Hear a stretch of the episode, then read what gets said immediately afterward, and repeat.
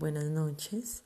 El día de hoy les voy a hablar sobre la obra literaria titulada O, escrita por el autor argentino Nuno Ramos, reconocido por ser escultor, cinematógrafo, ensayista, dibujante y por supuesto escritor, entre otros.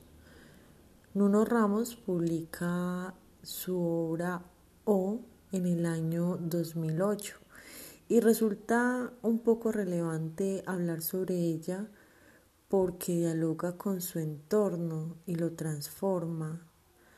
La realidad que contiene la narración es el resultado de la perspectiva del autor, quien nació en una nación atiborrada por la mediocridad. O es una obra difícil de categorizar y uno de los ejemplos más poderosos son las formas de la no pertenencia en el arte contemporáneo. Esto quiere decir que el texto se ubica en un área del lenguaje en la que las distintas olas de género se encuentran solo para perder, cada una su especificidad. Es quizá la inespecificidad el rasgo más sobresaliente de la obra, por lo cual es difícil de clasificar. Al hacerse difícilmente clasificable, se verifica que la obra se ubica en una zona donde el lenguaje funciona como límite y concentración de sentido. También se caracteriza porque las prácticas artísticas contemporáneas, con la incorporación de imágenes, fotografías, blogs, chats y correos electrónicos por un lado, pero por otro lado, con los puntos de conexión y fuga entre los diversos discursos literarios, como las memorias, lo documental, el ensayo, entre otros, esto supone un proceso de transcodificación semiótica de diversos lenguajes. O está atravesado por la reflexión, por la prosa poética.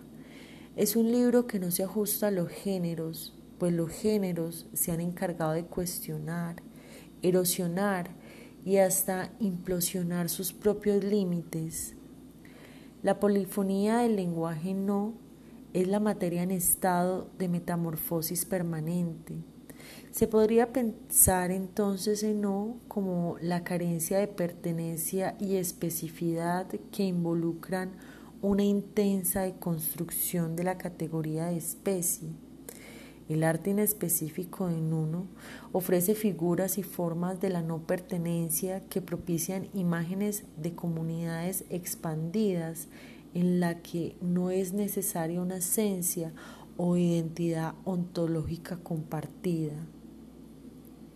Aquí el cuerpo se vuelve un juego de combinaciones a partir de los órganos, juego en el cual la piel es el límite de su figuración.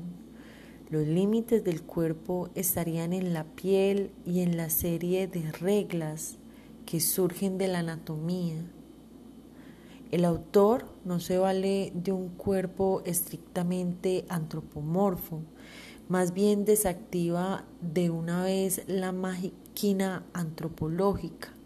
En su obra parece borrarse cualquier pista de lo humano.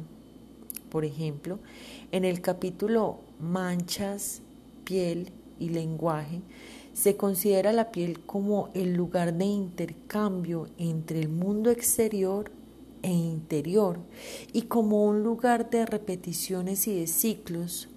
La repetición así entendida como principio circular se vuelve corpórea. Existe también un ofrecimiento completo del otro cuando duerme y el tacto sirve para apropiarse del otro, para ser uno con el otro y la estrategia para aumentar la superficie áptica es engordar engordar en este caso y a diferencia de la primera entrada, se trata de una estrategia para aumentar la superficie de contacto. El cuerpo, así ensanchado, funcionaría como el muñeco de alquitrán que asimila todo lo que agrede.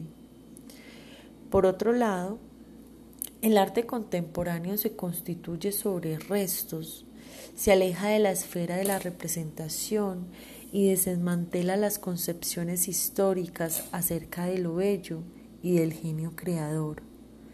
Al alejarse de la esfera de la representación, la concepción de las prácticas artísticas como espejo de la realidad pierden todo sentido.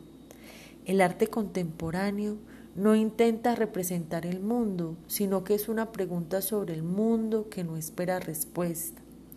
La literatura como práctica artística abandona su campo específico y autónomo para elaborar un lenguaje de lo común que propicia la invención de modos diversos de la no pertenencia. Lo común es ese mundo, objeto de la interrogación que constituye la misma esencia del arte contemporáneo.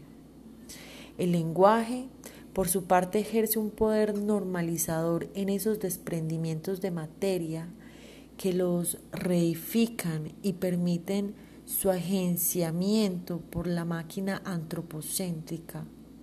En el cuerpo confluye la tendencia a la reificación del lenguaje y la potencia de indiferenciación de la materia como lugar de confluencia. El cuerpo concentra los mecanismos de normalización que impone el poder antropocéntrico y también concentra los mecanismos de resistencia contra ese poder. La risa, el sufrimiento y el erotismo, por ejemplo, exceden el lenguaje representativo y escapan a la maquinaria biopolítica normalizadora a través de la apropiación desapropiante de la tradición y los transbordamientos entre género y campos, Ramos hace ingresar otros géneros y otros discursos a su obra y va desdibujando los límites entre obra, discurso, géneros y también temporalidad. En su obra no existe el tiempo porque la materia es completamente atemporal. Por último, se puede decir que O construye un mundo de significación que poco tiene que ver con el reificado por los mecanismos de normalización como la ciencia. Se trata de un mundo que pone en cuestión todos los saberes impuestos y que se relaciona con el mito, es decir, con el mundo como podría o debería ser. Es una obra que construye en los límites, carece de centro y de jerarquía, no pertenece a ningún género literario y al mismo tiempo pertenece a todos los géneros literarios. Por eso el giro que se aborda aquí es el giro inespecífico. Muchas gracias.